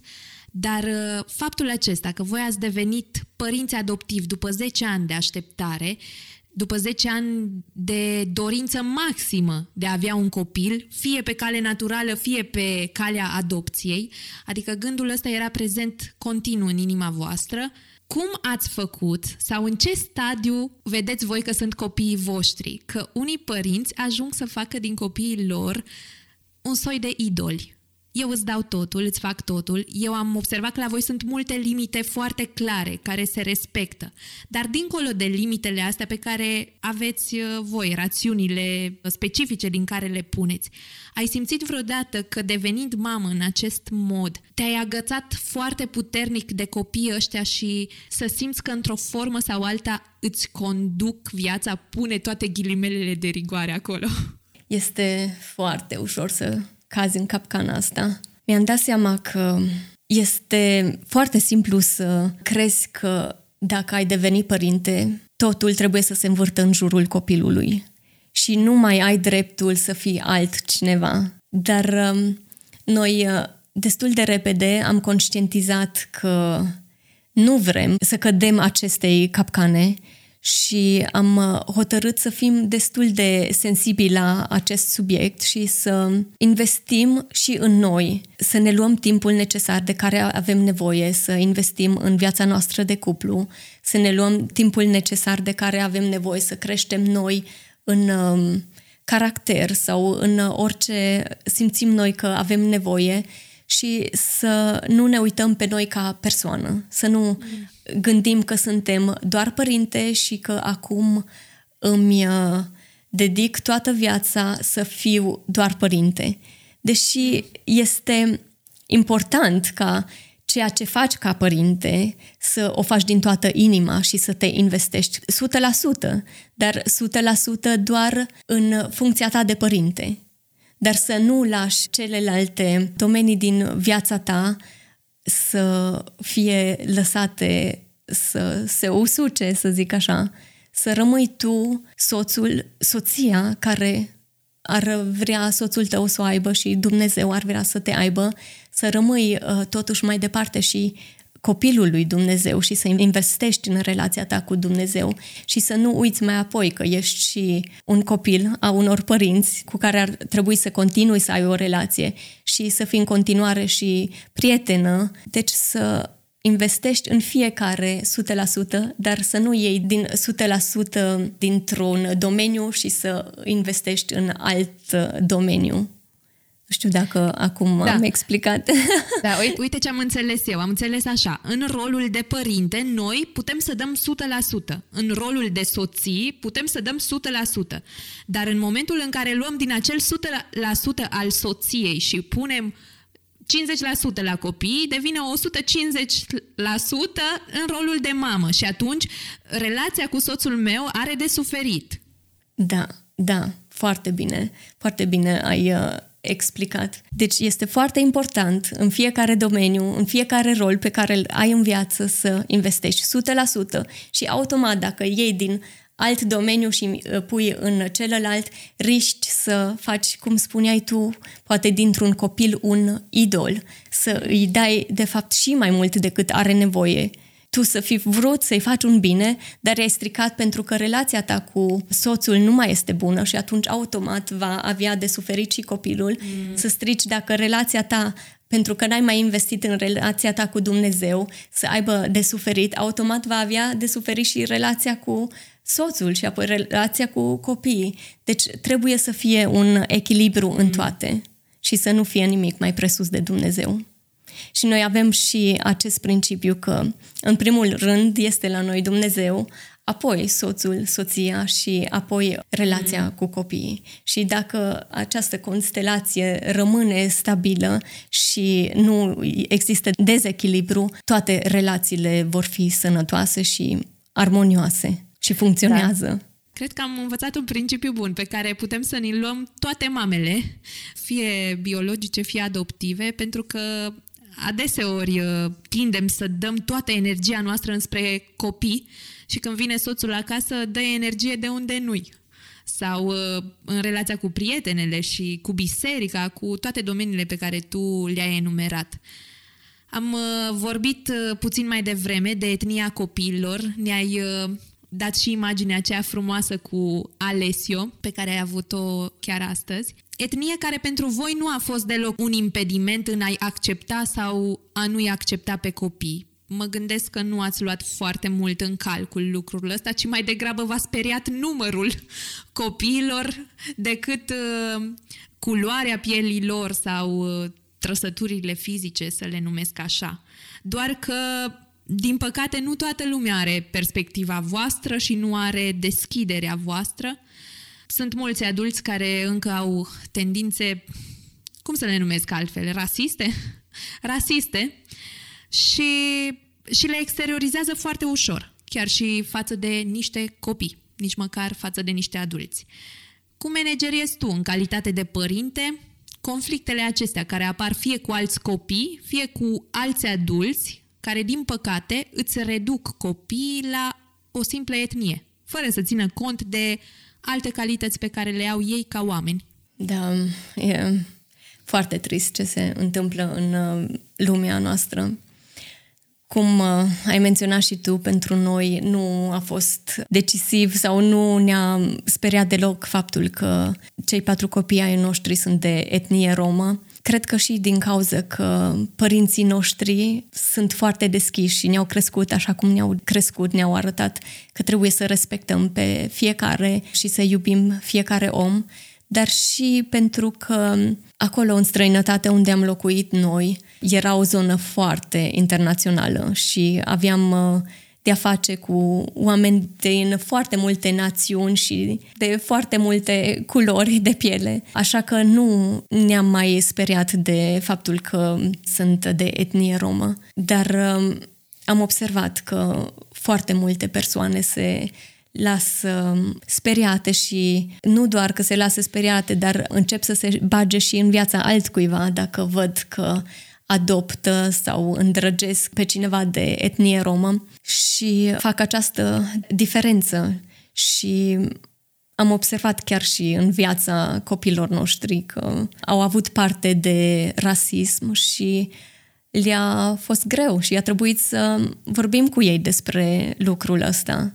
A trebuit să le explicăm ce se întâmplă, de ce s-a ajuns așa. Am vorbit mai mult despre români, încât românii să urască pe cei sau să nu respecte deloc pe cei de etnie romă, dar am început și să le explicăm ce înseamnă etniile, că sunt diferite etnii, diferite națiuni și de unde provin de fapt și cei de etnie romă și cum uh, s-a ajuns să fie atât de urâți de către uh, cei din jurul lor și să intre în acel cerc vicios din care aproape că nu se mai poate ieși. Și încercăm să-i conștientizăm că nu contează din ce etnie faci parte. Contează inima, contează caracterul și contează principiile omului. Culoarea și naționalitatea, rădăcinile nu au deloc de spus despre o persoană nu îi definește pe cât îi definește de fapt ceea ce spune, ceea ce face și ceea ce nu face câteodată, să spunem și așa, că multe lucruri poate nu le faci din cauza că cealaltă persoană este de o altă etnie. Și încercăm să implementăm în ei acest principiu și să își dea seama că fiecare om de fapt este la fel nu contează unde s-a născut, în ce familie s-a născut, dar contează caracterul și inima lui deși pentru unii este foarte greu să iasă din acel cerc vicios și sunt într-adevăr anumite comportamente care sunt deranjante și din cauza cărora s-a ajuns să fie dați la o parte, dar dacă cineva chiar își dorește să iasă din acel cerc vicios, are posibilitatea și șansa. Mm-hmm. Da, și copiii voștri au uh, rupt acel cerc vicios, au ieșit din el, dar uh, povestind așa m-am gândit dacă ei vreodată, auzindu-te vorbind despre etnia lor, despre cum arată confraților, să-i numesc așa, fie în mod pozitiv, fie în mod mai puțin pozitiv, dacă ei au avut vreodată ideea asta, mami, eu vreau să schimb percepția tuturor despre etnia mea, eu o să le arăt tuturor că se poate și altfel.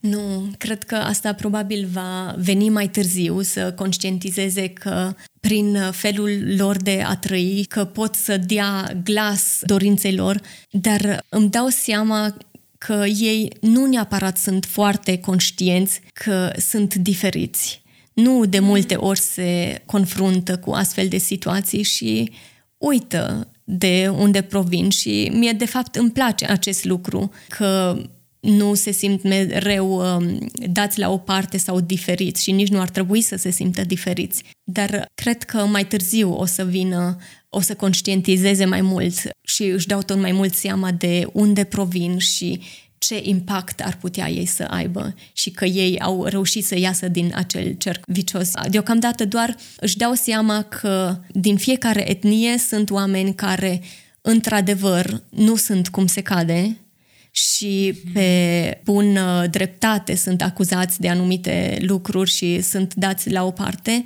Sunt oameni care din aceeași etnie au reușit să ajungă departe și ajută pe alții, sunt doctori, avocați, judecători și în alte domenii în care lucrează și pot totuși să decidă și își dau seama că fiecare om are puterea de a decide cum vrea să fie în viață. Desigur, este ușor de spus, dar uh, este mai greu de ieșit din uh, acele cercuri vicioase. Dar vrem să îi conștientizăm că fiecare om are o valoare în ochii lui Dumnezeu, aceeași valoare are omul, nu contează de unde provine, nu contează ce am moștenit, dar valoarea este aceeași în ochii lui Dumnezeu.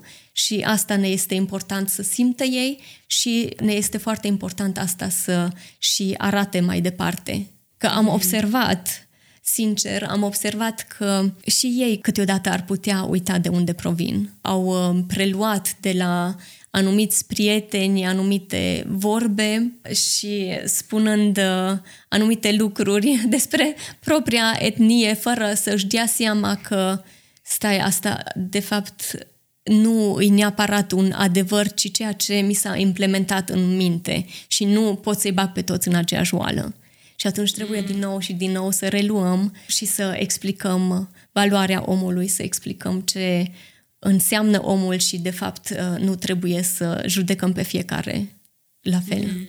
Ziceai uh, acum de prieteni și ai mai spus și de faptul că ei uh, nu-și aduc așa de mult aminte de etnia lor și n-au neapărat foarte multe întrebări despre asta și asta mă face să cred că au avut o adaptare lină și în familia lărgită.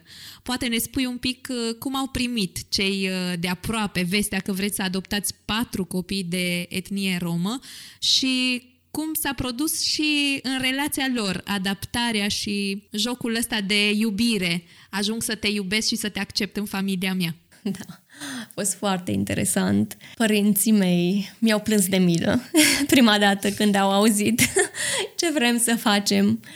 Sunt niște părinți foarte grijuli și mai ales pentru faptul că îi cunoșteau pe copii dinainte, știau cine sunt și cum erau nu neapărat pentru faptul că sunt de etnie romă, dar și pentru asta, știind că aduc anumite moșteniri cu ei, le va fi greu în viață pentru că vor fi marginalizați și mm. au încercat oarecum să ne explice că va fi mult prea greu să adoptăm copii de etnie romă și că nu le va fi deloc ușor, dar nici nouă nu ne va fi ușor. Dar uh, trecând timpul și văzând cât uh, de mult s-au schimbat copiii și văzând că Dumnezeu are ultimul cuvânt și că ceea ce spune El are un, un impact mai mare asupra oamenilor și asupra copiilor decât îl are impactul rădăcinilor lor, de unde provin și impactul a ceea ce au moștenit. Foarte repede au reușit să îi îndrăgească pe copii. Desigur, a fost un proces mm-hmm. și a fost și un proces să vadă că este posibil ca Dumnezeu să schimbe vieți și că nu o să facă o diferență etnia lor și chiar Anul trecut, în vară, ne-am întâlnit toată familia pentru prima dată aici în România. Am frați și în străinătate, în America și în uh, Germania și am observat că s-au integrat foarte bine în familie și au fost foarte bine incluși în fiecare interacțiune. Au fost acceptați ca nepoți, mm. ca verișori și sunt foarte mulțumitoare pentru lucrul ăsta. Deși știu că nu neapărat este de la sine înțeles, că mult mai avem în ziua de azi de luptat cu rasismul și cu prejudecățile. Nu neapărat rasism, dar cu acea teamă de a accepta în viața noastră pe cineva de o altă etnie. Cred că mai este mult de lucrat, dar povești ca ale voastre și du să vestea asta mai departe, că se poate și altfel, că trebuie să dai timp procesului de adaptare și de acceptare, adică nu poate să se întâmple de pe o zi pe alta nici în cazul persoanelor de etnie, nici în cazul nostru al românilor, ci un proces uh, căruia trebuie să-i dăm timp uh, ambele părți. Cred că așa încet, încet se va face puțină lumină și aici. În uh, acest sezon începem o tradiție nouă la podcastul Vulnerabil și anume că fiecare invitat primește o întrebare surpriză de la un alt invitat. Iar uh, întrebarea care îți revine ție este dacă te-ai putea întoarce în timp ca să mai trăiești o zi, care ar fi aceea? Din cauza că tatăl meu a decedat acum șapte luni, aș alege să retrăiesc o zi pe care am petrecut-o alături de el, o zi în care am lucrat împreună cu el și am uh, vorbit împreună, am râs împreună. Cred că aproape oricare zi dintre cele petrecute cu el aș dori să mai pot retrăi. Ana, eu îți mulțumesc foarte mult. Aș mai sta cu tine la povești. Cu siguranță cred că am mai putea săpa așa în uh, povestea voastră și am mai găsit multe lucruri de discutat, dar uh, recunosc că am aflat foarte multe lucruri noi și te-am uh, văzut într-o altă lumină de data aceasta, diferită decât până acum și mă bucur de oportunitatea asta și cred că și ceilalți care urmăresc îndeaproape povestea voastră o să găsească o altfel de Ana, o altfel de mamă decât cea pe care poate ne-o arăți adeseori în, în social media și mă bucură lucrul ăsta. Îți mulțumesc mult! Mulțumesc și eu. Sper că a fost de ajutor și să fie o inspirație și o binecuvântare pentru alții. Mulțumesc că asculți podcastul Vulnerabil. Sunt recunoscătoare pentru fiecare poveste, experiență, luptă și victorie pe care le pot împărtăși cu tine și care ne vor determina pe toți să ne uităm mai îndeaproape la credința pe care o trăim zilnic. Dacă ți-a plăcut acest episod, te rog să lași un rating și un review pe Apple Podcasts, Spotify sau oriunde asculti podcasturi. Nu uita, doar cu ajutorul tău aceste povești cu impact pot ajunge și la altcineva care are nevoie de ele. Spune-le prietenilor, familiei, celor din biserică și tuturor cunoștințelor despre podcastul Vulnerabil. Vrei să contribui și să mă susții în crearea episoadelor viitoare? O poți face printr-o donație. Găsești toate detaliile pe ramonalazar.ro la secțiunea Donează. Până la episodul de săptămâna viitoare ne întâlnim pe Instagram, YouTube și Facebook, unde mă găsești sub numele de Rami Lazar. Ne vedem acolo!